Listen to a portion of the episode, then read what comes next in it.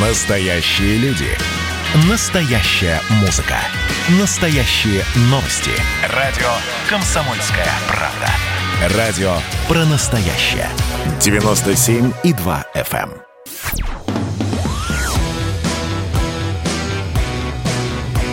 «Война и мир» с Романом Головановым. Программа, которая останавливает войны и добивается мира во всем мире. Здравствуйте, у микрофона Роман Главанов. С нами на связи Яков Ильич Кедмя. И у нас очень важный сегодня разговор. А, Мы имеем расшифровку а, американской аналитической компании Stratfor, который выпускает прогнозы ну, на десятилетия. И вот последний прогноз был в 2015 году, который пророчит нам к 2025 году вот что. Маловероятно, что Российская Федерация в современном виде уцелеет, и не сможет Россия удержаться, потому что, как говорят эксперты это американской аналитической компании, раньше все решалось при помощи КГБ и ее наследницы ФСБ, а теперь спецслужба теряет свою силу, и Россию откинет в состоянии 80-х, 90-х годов. И что же произойдет? Прям вот цитата. К западу от России Польша, Венгрия, Румыния попробуют э, вернуть регионы, потерянные когда-то в борьбе с русскими. Они попытаются присоединить Украину и Белоруссию. На юге Россия утратит способность контролировать Северный Кавказ. В Средней Азии начнется дестабилизация. На северо-западе Карелия попытается вернуться в состав Финляндии. На Дальнем Востоке начнут вести независимую политику приморские регионы, больше связанные с Японией, Китаем и США, чем с Москвой и прочие регионы не обязательно будут искать автономии, но могут ее получить помимо своей воли. Основная идея восстания против Москвы не будет. Наоборот, слабеющая Москва оставит после себя вакуум. В этом вакууме будут существовать отдельные фрагменты бывшей Российской Федерации. И потом, как они говорят, Вашингтону придется решать вопрос с разброшенным ядерным арсеналом по всей стране, кому что достанется и как это все успокоить, чтобы это все не переросло в какую-то глобальную войну. И вот что мы видим, Яков Получается, что Турция, Польша – это наследницы такой все-таки истории с империей. И попытаются они восстановить свою силу, что мы видим сейчас Карабах, Азербайджан с Эрдоганом, Польша, которая дестабилизирует Западную Украину, Западную Белоруссию, ну и другие ее части. И понимаем, что э, к нам подбирается Япония, которая все время открывает рот на Курилы. Яковлевич, что имея этот прогноз, как нам действовать, что делать и как не выполнить этот сценарий? Если бы это было в старое время, 40-е годы, 50-е годы, то я бы использовал этот прогноз до появления туалетной бумаги вместо туалетной бумаги. Ну, сегодня уже 21 год, ну, до исполнения этого даже трудно назвать это прогнозом. Этой галиматьи осталось 4 года. И что видно? То, что а, они указывают на то, что у поляков традиционно всегда были фантазии о Польше от моря до моря, ну так они всегда были. Кто сказал, что именно в это десятилетие они станут слабее? Наоборот. Это проблема поляков. То, что они одержимы этой идеей фикс, ну так это их проблема. Причем какое-то отношение к этому имеет к России. То, что э, Румыния и румыны – мечтают от, э, от Бессарабии, даже об Одессе, так э, с тех пор, как Румыния появилась на карте, благодаря России, у них всегда были такие идеи. Они же Европа, это чисто по-европейски. В отношении Японии, а какие э, агрессивные действия могут быть у Японии по отношению к России? И почему именно с 15 года? Ну, я понимаю, в 95 году Ельцин мог отдать э, Японии что угодно. Но сейчас э, Япония что, она хочет э, получить Южный Сахалин? Половину Сахалина и все Курильские острова? Нет. Единственное, о чем они говорят, о четырех южных Курильских островах. И если бы им предложили только два, они бы удовлетворились. Но опять-таки это все на уровне, как в свое время в Германии в моем детстве были э, тогда землячества из Силезии, которые думали о возвращении Силезии, из Восточной Пруссии, которые мечтали вернуть Кёнигсберг. И понятно, что оставались еще остатки тех, которые хотели вернуть себе э, э, земли, которые перешли к Чехии, Словакия. Ну, хорошо. Ну, так они были. Ну, умерли они все уже. Сегодня, когда кто-то кто всерьез говорит о, о том, чтобы Германии вернуть утраченные во время Второй мировой войны земли, я не говорю о правительстве Германии. Эти землячества уже естественным способом перешли в мир иной. То, что у Турции есть э, аспирации стать патроном всех тюркоязычных э, народов, ну так и есть, ну и дальше что? И что они с этим делать, сделать будут? Турция в состоянии оторвать от России что-то. Турция вообще, кроме как в страшном кошмаре, ей снится какое-то столкновение с Россией. То есть все эти, вся эта галиматья, она основана на двух вещах. Старых сказках, э, старые мечты, которые были у тех или других народов вокруг России. Та же самая карельская, карельская мечта у части финнов. Ну, так есть, ну и дальше. Она а, упоминать их или брать их как базу не имеет никакого смысла. А все основано на том, что Россия будет такая слабая, что она не сможет ничего удержать. Там было какое-то объяснение, доказательство. А за счет чего Россия слабеет? То, что поляки хотят, э, это всегда было. Но какие-то там доказательства были, что приведет Россию к такому ослаблению, которое даже произойдет. Ослабление да. Были доказательства года или 91-го. Яковлевич, я приведу то, что все деньги из регионов стекаются в Москву, потом уже из Москвы перераспределяются по всем остальным регионам. Ну и что дальше? И чем это ослабляет? Кого это ослабляет?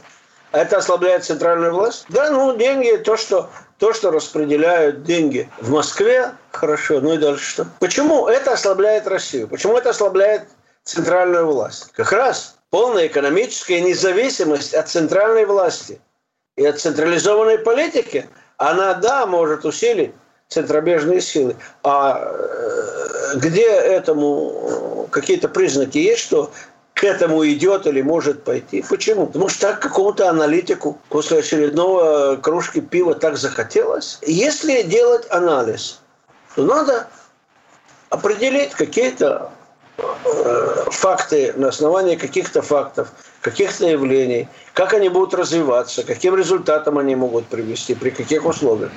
Но я этого ничего пока не слышу. Обоснование поляков, э, финнов э, или румын, но это области психиатрии. Ну так хорошо. Пусть психиатры этим и занимаются. Но реально-то о чем идет речь? Я могу сказать, что в России есть достаточно людей, которые были бы не прочь вернуть Аляску. И что на основании этого можно прийти к выводу, что в течение определенного времени Аляска на фоне ослабления или внутреннего балагана в Соединенных Штатах вернется к России матушке. Ну, та же логика. Правда, если возвращать к, к Аляску, я вот не знаю, а э, Россия это продала не только Аляску тогда. Три территории были проданы. Одна это Аляска. Вторая это Комодорские острова. А вот за третью вся Россия сегодня скажет спасибо. Гавайские острова. Вот это Россия скажет спасибо. Гавайские острова очень понравятся России. Ну так в чем дело? Зачем дело-то осталось? Только немножко вздохнуть, и Соединенные Штаты развалятся? Если Соединенные Штаты развалятся, то не из России. И не потому, что кому-то в России захотелось расширить возможности круглогодичного отпуска российских граждан на исконно российской территории Гавайских островов. Глупость это все, бред. Можно было бы отнестись к каким-нибудь фактам, которые бы они указали как реальные или возможные, которые приведут к ослаблению России. Но я их же не услышал. Если они есть, я согласен их обсудить. Если их нет, так нечего обсуждать. Продолжим. Через несколько минут. Значит, я самый первый вакцинировался, поэтому меня спрашивают. Поехали, напились и давай, значит, все. Нет больше СССР, мы создали Содружество независимых государств. И скорее хозяину Бушу, старшему президенту США, звонить. Назначьте везде русских, и многонациональные регионы были бы довольны. И дайте больше прав регионам и больше прав предприятий. Итоги с Жириновским. Каждую пятницу на радио «Комсомольская правда». Владимир Вольфович клеймит злодеев, с оптимизмом смотрит в будущее и общается со слушателями. 9 часов вечера по московскому времени. Я все могу сделать. Запросто наведу порядок.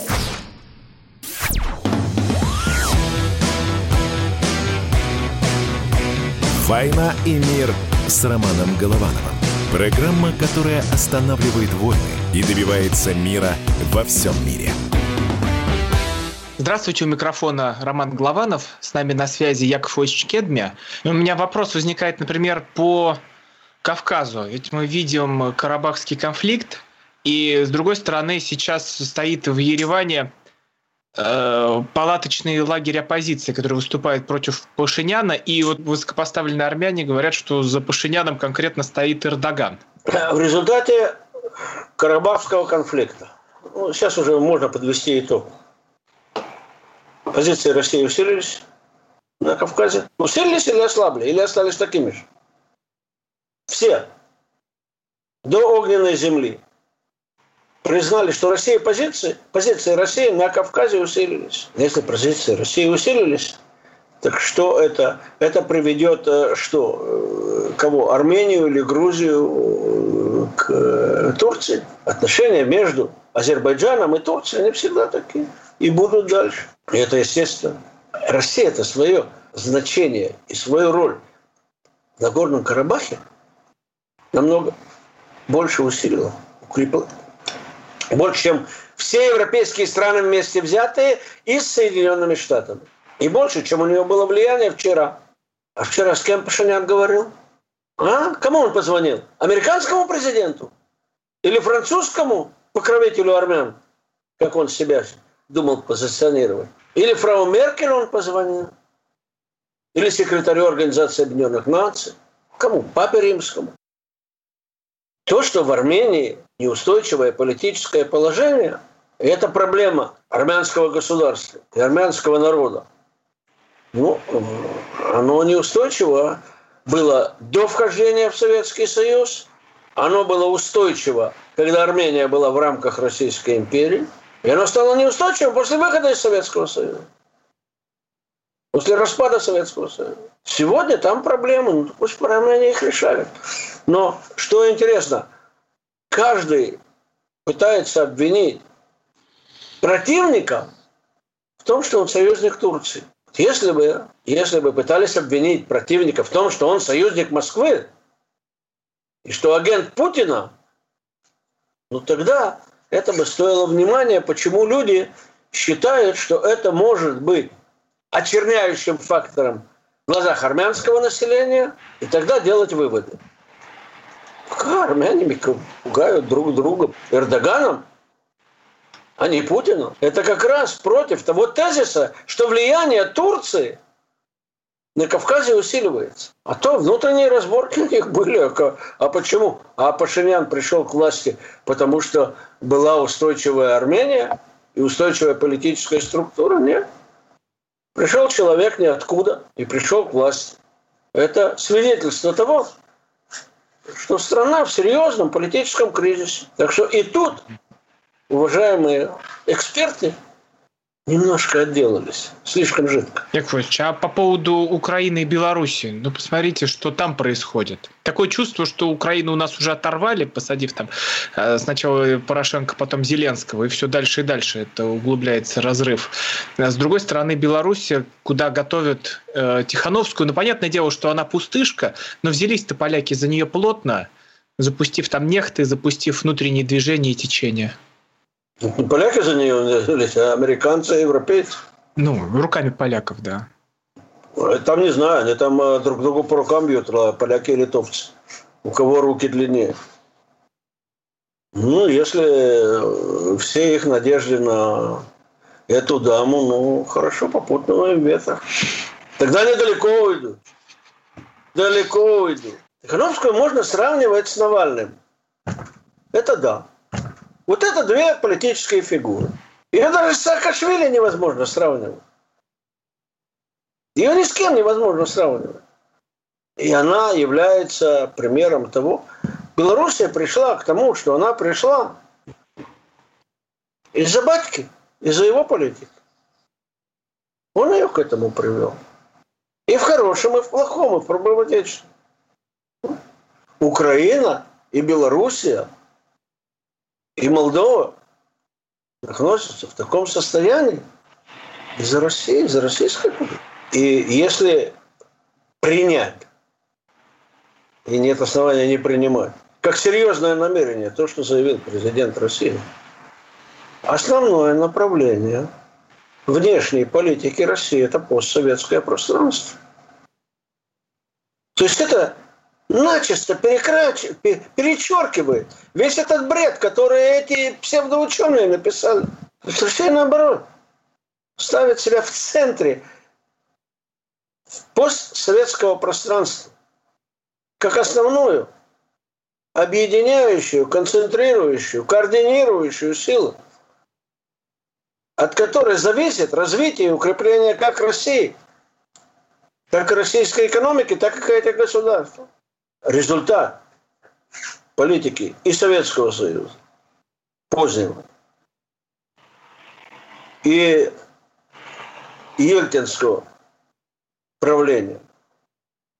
Это нынешнее положение на Украине, Беларуси, и пренебрежение и неправильных расчетов и неправильных действий России по отношению к каждой из этих сторон, из этих стран. Ну, надеюсь, что сейчас крайней мере, на примере Беларуси можно видеть, что ситуация меняется. На примере Молдовы тоже есть признаки, что э, она еще не идет в Румынию и даже не ползет в Румынию. Несмотря на румынское гражданство ее президентша. Так что и, и тут ничего утешительного я ничего могу сказать по поводу этого прогноза. Яков а если зайти к этому прогнозу вообще с другой стороны, а возможно, даже не восстановление, а собирание тех стран, которые ушли из Советского Союза. Восстановится ли Союз в даже, может, не, иде, не идеологии, а в границах прежнего вида? Хотя бы немного. Ну, я уже говорил о Советском Союзе. Советский Союз, если к нему относиться серьезно, с чисто исторической точки зрения, это был результат большевистской идеологии и политики. То есть это реализация коммунистических идей в форме большевизма, то есть российского вида коммунизма, который привел к этому государству. Если не восстановить коммунистическую идеологию в виде большевизма и не пытаться ее применить сегодня, значит, Советского Союза его невозможно остановить. Потому что это была его основа. Но ни один реальный человек, даже самые отпетые коммунисты, сегодня не, даже не поднимают такого вопроса и не думают, что можно возродить сегодня большевистскую коммунистическую идеологию в России. То, что Россия мечется и ищет свою идею, национальную идею, и, может быть, постарается ее воплотить в каких-то более правильных рамках, в виде какой-то идеологии, даже не называя это идеологией, это факт. Но я пока не слышал и не видел ни у кого в России даже признаков того, что говорили о восстановлении Советского Союза как такового. Другое дело – взаимоотношения между Россией и постсоветскими государствами. Они могут основываться не так, как Советский Союз в едином государстве, а на тех или иных межгосударственных, намного более близких отношениях. Или, как пытаются сделать с Белоруссией даже, союзное государство. Но это не будет Советский Союз. То, что у этих стран есть общий интерес, общие проблемы, общие враги, общее прошлое. И самая лучшая база для координации движений – для координации своих политик и развития всех стран, это факт. Вот не говорит о Советском Союзе. Никто об этом не говорит. Говорит о той или иной форме кооперации. Какая она будет? Ну, могут, э, кто хочет, сидеть на высших институтах и за чужие деньги пытаться развивать какие-то теории. Политики могут думать, как или нет. Но реально сегодня никто ничего не может сказать. А что будет с точки зрения межгосударственных отношений постсоветское пространство через 5 лет или через 10 лет? Я не знаю. Я не уверен, что и президент России знает. У него могут быть те или иные мысли. Как они будут реализованы, в какой форме, я не знаю. Очень много также зависит от того, что происходит в мире.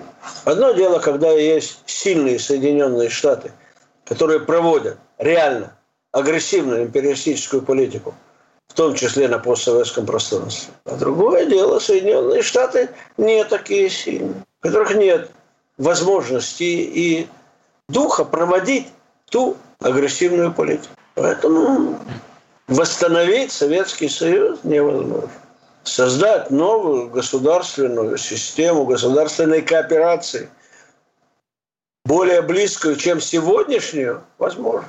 А будет ли единое государство, или конфедерация, или союзные государства, или другие какие-то виды кооперации и координации, не знаю.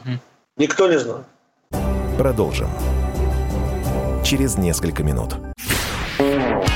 А что самое вкусное, что самое любопытное, то, о чем, в общем-то, может, мало говорят. Сегодня у меня было видение. Господь разговаривал со мной. Все, праздники кончились, магия рассеялась. Кислое, ничего страшного. Вино из елок. С сахарком разбодяжим, и будет портвейн. Я наблюдаю и понимаю, к каким изменениям может привести расширение рамки. Предчувствие перемен. На радио «Комсомольская правда».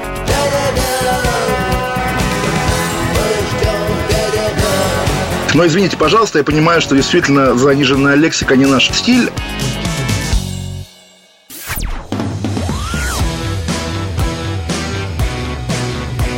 «Война и мир» с Романом Головановым. Программа, которая останавливает войны и добивается мира во всем мире. Здравствуйте, у микрофона Роман Голованов. С нами на связи Яков Осич Кедмя. Яков Осич, я тогда предлагаю к следующей теме перейти. Я зачитаю новость, а вы тогда дайте аналитическую оценку всему происходящему. США нанесли авиаудар в Сирии, опираясь на развед... разведданные иракской стороны. Это говорит министр обороны США. Потом они э, это все э, в МИДе, это все осудили в МИДе России, сказав, что нужно мы призываем к безусловному уважению суверенитета и территориальной целостности Сирии, подтверждаем непринятие любых попыток превращения сирийской территории в арену для сведения геополитических счетов. Да, простите, что чуть сбился, улетела ссылка просто. И после глава МИД э, Сергей Лавров сообщает, что США предупредили за пять минут до удара по Сирии Россию. Яков, что сейчас происходит на Ближнем Востоке? Так еще давно уже происходит. Там американцы урвали себе часть территории и часть свободы действий. Пока они считают, что их никто не собирается останавливать. Россия пока их не собирается останавливать в их военных действиях. И пришли к какому-то взаимопониманию. И не зря было сказано, что американцы предупредили Россию. То есть они считаются с тем, что необходимо предупредить российскую власть о том, что они производят какие-то текущие действия. Ну, так в этом ничего нового нет. Это выражение соотношения сил. Всех сил, которые действуют сегодня на территории Сирии и Ирака. Ну, отбомбились они, ну дальше. Ну и что дальше? Что, ничего нового не произошло. Ну, убили несколько человек. Вин, э, виновных, невиновных. Всегда убивают невиновных достаточно. Дальше что будет? То, что американцы сочли необходимым упомянуть, что они пользовались донесениями также иракских разведслужб. Они что, хотят э, разделить ответственность за это также с иракцами? То есть уже недостаточно в мире, чтобы американцы сказали, а мы это сделали на основе наших данных. Зачем им надо на иракцев э, кивать? Чтобы делать их соучастниками в этом? Ну что, иракцы могли дать данные об этих объектах. Это не значит, что иракцы были участниками атаки. Я думаю, что иракская армия правительство и власти хотят быть соучастниками американских атак. Если бы это было так, американцы бы не сократили до минимума свой контингент в Ираке. Ну, кто-то на, на местном уровне решил, что необходимо сделать эту атаку по тем или иным причинам. Получили разрешение властей, сделали. Не совсем удачно, потому что приходится оправдываться. А когда оправдываются, это значит, что-то пошло не так – не обязательно с военной точки зрения, с политической.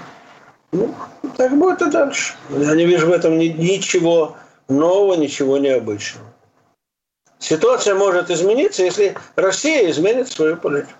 Если Россия завтра скажет, что над всей Сирией безоблачное небо, и не будет никаких полетов, никакой авиации, и Россия закрывает воздушное пространство Сирии для всех самолетов военных, кроме сирийских, тогда будет другая ситуация. Но Россия же на это не идет. Из своих соображений, может быть, вполне справедливо с ее точки зрения. Тогда она должна взять на себя ответственность также за действия и всех сирийских войск, сирийской системы ПВО. Я не думаю, что Россия сегодня готова взять на себя ответственность за действия сирийских военных. Так что пока будет такое, такое состояние. Время от времени кто-то кто кого-то там бомбит. Ну, Яковлевич, э, вы мне перед эфиром прислали потрясающий ролик, где э, вы выступали на одном из YouTube-каналов, и там обсуждалась тема Мюнхенской конференции по безопасности, где Россия не принимала участие. Ну, тут вопрос, не поехали или не позвали, что скорее просто не поехали. Но э, Джо Байден допустил такие очень резкие высказывания в адрес России, Китая и лично президента Путина. И вот что это было? Что это за такая история нас ждет после этих заявлений Байдена и к чему все это? Ничего, ну говорите вы тоже. Ну, так он сказал. Нынешняя политика международная России, которая была озвучена и президентом России, и ответственным за внешнюю политику Лаврова простая. Говорите, что хотите. Реагировать будем на ваши действия. Сотрудничать будем, если будут конструктивные предложения, реальные. На вашу трепотню мы не обращаем никакого внимания. Говорите, сколько хотите. Она нас не интересует. Так и надо к этому относиться. Ты не смотрел фильм Чапаев? Это Боюсь, не... сейчас, сейчас все закидают опять камнями, не, не смотрел. Не, ну, естественно, ваше поколение. Вот там есть сцена, которая в какой-то мере поучительна. Когда Чапаев пришел на заседание штаба, посмотрел и говорит, а все, что вы здесь говорили и обсуждали, и решили, на все это наплевать и забыть. Ну так какая разница, что говорил Байден? Он говорил своим избирателям, он говорил своим коллегам по европейским тем или иным союзом. Потому что этого они от него ждали. Он сказал, ну дальше. Он, он ничего нового не сказал. Он сказал одну вещь, которую действительно, то, что я сказал, она перекликается с тем, что говорил президент России. И он не оговорился, он сказал, при всех наших претензиях к России у нас есть достаточно общих точек, по которым мы должны и будем сотрудничать. Все. Кончил торжественную часть, проклял Россию, проклял коммунистический Китай, обозвал кого обозвал, нарисовал демократическое будущее, погладил по головке Навального. Ну, хорошо, может послать ему передачу. Ну и что? А дальше будем сотрудничать с Россией по тем вопросам, которые необходимо и нужно. Ну и сотрудничать. И вот по этим вопросам будет сотрудничать. Все. О чем Байден не говорил? А он не упоминал военную проблему вообще. Он не говорил о, об американском оружии. Вообще об этом не говорил. Ну все. Значит, военная проблема не является частью американо-российских отношений. Каждая страна делает то, что есть. Ну, вышли за вынесли это за скобки. Будут у них конкретные, реальные предложения, которые отвечают российским интересам. Будет сотрудничество. Не будет. Не надо. Не сказал, президент России сказал, и министр страны. Спасибо большое, что провели это время вместе с нами. Яков Ильич, спасибо вам большое. С вами были Роман Главанов, ведущий радио «Комсомольская правда» и Яков Ильич Кедмия. Продолжим в 19.00. С нами в студии будет Армен Субатович Гаспарян. Поговорим про Белоруссию, поговорим про новые санкции, которые вводят против нас и что нам с этим делать. Вернемся совсем скоро.